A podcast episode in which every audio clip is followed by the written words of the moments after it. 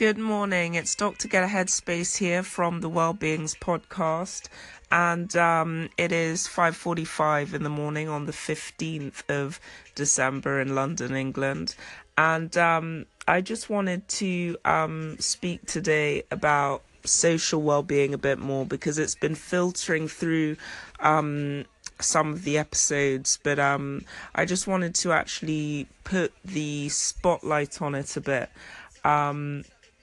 So, as as I've mentioned um, in a previous uh, episode, um, the WHO define health essentially as complete physical, mental, and social well-being.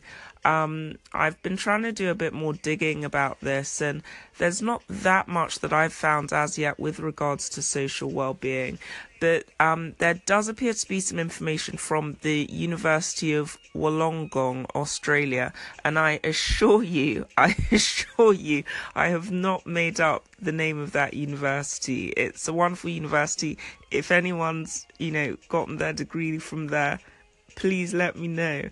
Um, but the University of Wollongong um, describes social well-being as the extent to which you feel social inclusion and belonging. Um, and we've also, of course, mentioned before a connected person is a supported person in society. Um, lifestyles, ways of living together, value systems, traditions, and beliefs are all important to our social well-being and quality of life. Uh, the University of Wollongong goes on to say.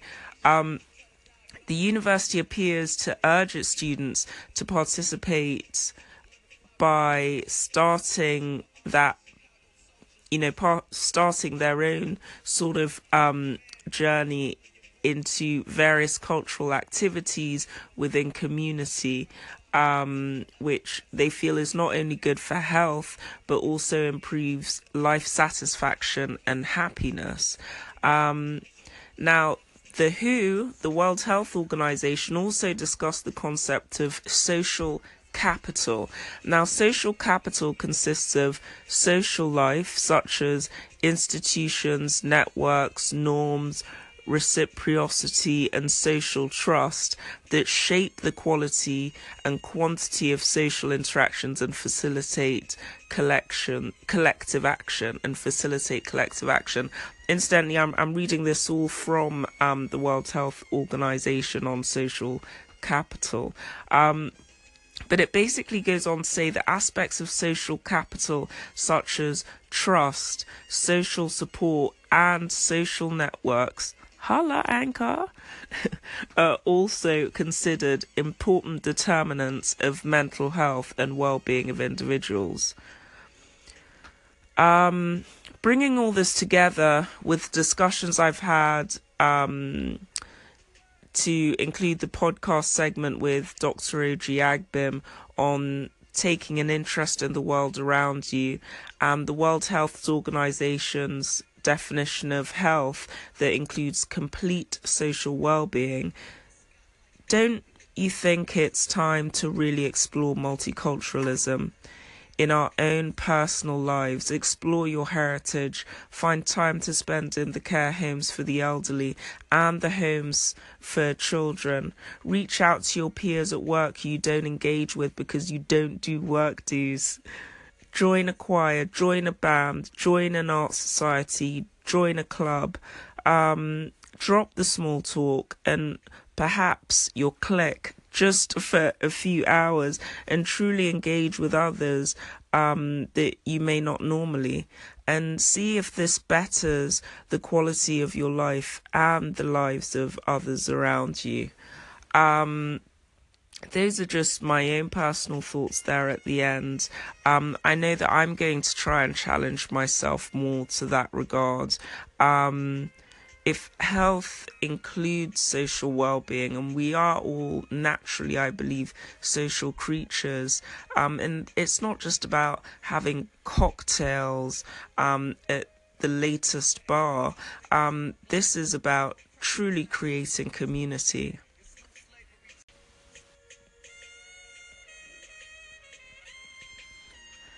Hi there, good morning. It's Dr. Get a Headspace here from the Wellbeings Podcast, just continuing on um, about social well-being and socializing.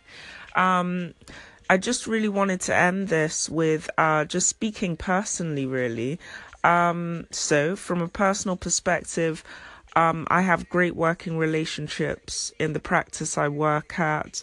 Um, you know, I'm extremely grateful and I don't take it for granted that I've got a great relationship with my family. I know that not everybody does. Um, and I'm in a loving relationship with my partner. Um, but I haven't volunteered for over a decade, and I used to love volunteering.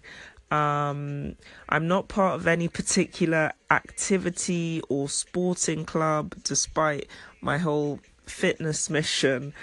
Um, but, but, when I became more engaged with well being and it just literally spoke to me and has given me um, a, a, a new lease of life. Um, I was drawn to the idea of building a community around it. Um, and I've seen this week, just this week alone, I mean, not to mention, you know, um, previously through um, my um, interactions on Instagram and other platforms, but this week alone um, on Anchor, how the engagement across uh, with my new Anchor family. That's you guys, um, has added to my perspective and made me more pensive, made me crack up made me sort of take a pause and and and actually think about what's being said by some of your great content um, and it, it's just really humbled me to the fact that there is tremendous power in community, whether it's a community that meets face to face or across social platforms. Um, I feel my bond with my family, especially in this particular regard.